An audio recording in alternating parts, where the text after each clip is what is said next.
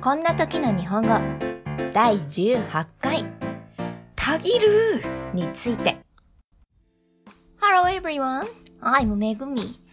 Every day it's boiling. How's going? This podcast tells you how should you say this situation in Japanese and what does Japanese word mean? Let's keep studying Japanese with me. こんにちは、めぐみです。毎日溶けそうに暑いですね。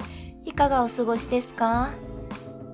この配信では、こんな時日本語では何て言うの？この日本語の意味は何？といった疑問に答えています。なるべく簡単なフレーズで自然な日本語で伝えるようにしていますので、引き続き勉強を頑張っていきましょう。第18回は、たぎるの使い方を紹介します。たぎるというと漢字も少し難しく、会話では馴染みのない言葉かもしれません。この言葉は普段こんな時に使われます。1、お湯などが煮立つ。2、水流がぶつかり合って激しく波立ちながら流れる。3、激しい気持ちが湧き上がる。それぞれの例を挙げると次の通りです。1、煮えたぎる。2、為替がたぎる。3、たぎる投資。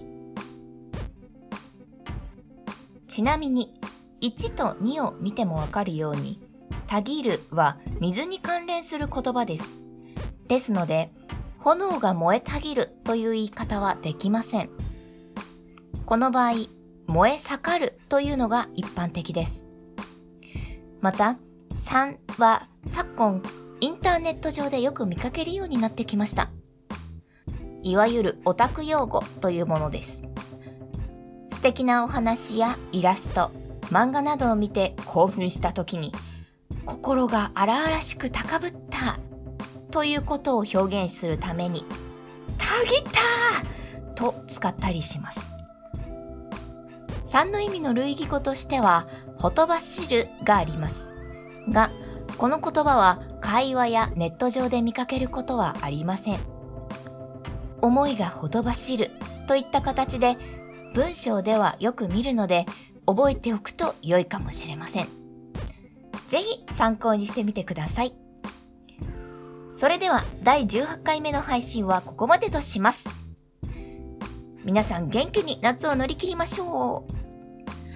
That's all for today. If you have any comments, please post it on my blog. See you next time. Bye.